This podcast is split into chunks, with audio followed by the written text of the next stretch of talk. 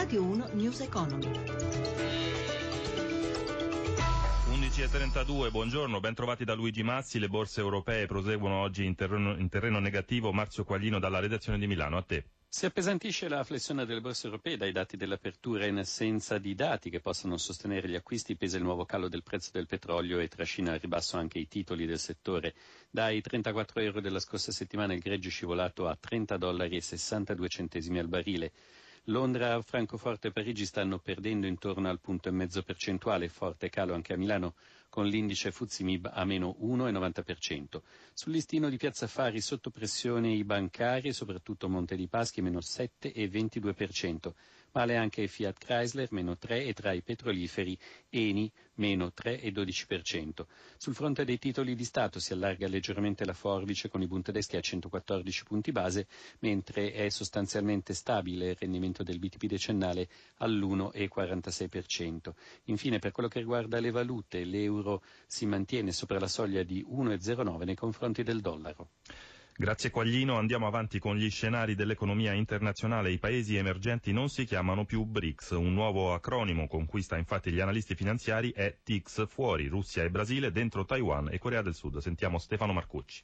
La crisi del prezzo delle materie prime ha colpito duramente i mercati finanziari e lasciato sul terreno diverse vittime. Anzitutto le convinzioni di molti analisti sul fatto che la crescita mondiale sarebbe continuata grazie ai paesi emergenti racchiusi nell'acronimo BRICS, Brasile, Russia, India, Cina e Sudafrica, troppo esposte sul mercato delle commodities. Russia e Brasile affrontano ora una profonda crisi e gli investitori riscoprono due manifatture asiatiche altamente tecnologiche come Taiwan e Corea del Sud nascono i TICS. L'esperto Filippo Diodovic. C'è stato negli ultimi due o tre trimestri uno spostamento degli investimenti, la nuova visione da parte dei gestori di fondi, quello di lasciare i mercati delle commodities, quindi delle materie prime, e rivolgersi verso mercati che puntano molto sulla tecnologia. Balza agli occhi un po' la differenza di dimensioni tra Taiwan e Corea del Sud da un lato e Brasile e Russia dall'altro, o sbaglio? Questo sicuramente. Io aggiungo altri paesi emergenti che noi stiamo tenendo sotto controllo, che sono anche le Filippine, il, il Pakistan, tutti quei paesi che sono importatori di materie prime e di petrolio e quindi possono essere diciamo, agevolati dai prezzi bassi di questi beni. Cambia qualcosa per il risparmiatore retail, cioè per le famiglie? Cambia solamente per chi ha una propensione al rischio molto elevata e quindi ha deciso di investire una parte del proprio portafoglio sui mercati emergenti. Bisogna fare attenzione su quali mercati emergenti si ha intenzione di investire. Cambiamo argomento addio alla bolletta enciclopedica. La nuova bolletta della luce che sarà adottata da tutti gli operatori e che sta arrivando in questi giorni sarà infatti più semplice, raccoglierà tutte le informazioni chiave in una pagina scritta fronte e retro. Sarà dunque una fattura più facile da leggere e da conservare. Amalia Carosi.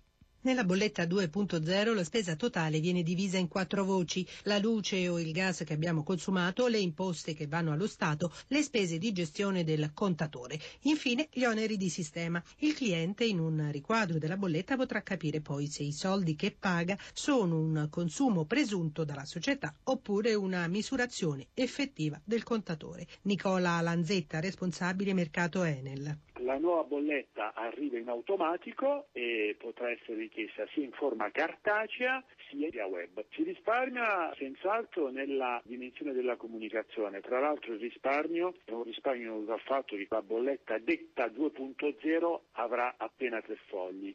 Questo significa non solo dei costi minori in termini di spedizione, ma forse ancora più importante, questo consentirà di risparmiare, facciamo un esempio, fogli di carta per un equivalente di 7.000 alberi. Una volta l'anno, come imposto dall'autorità, un grafico a torre ci farà vedere a colpo d'occhio quanto abbiamo speso nei singoli mesi, in modo da mettere in campo, se necessario, una strategia di risparmio.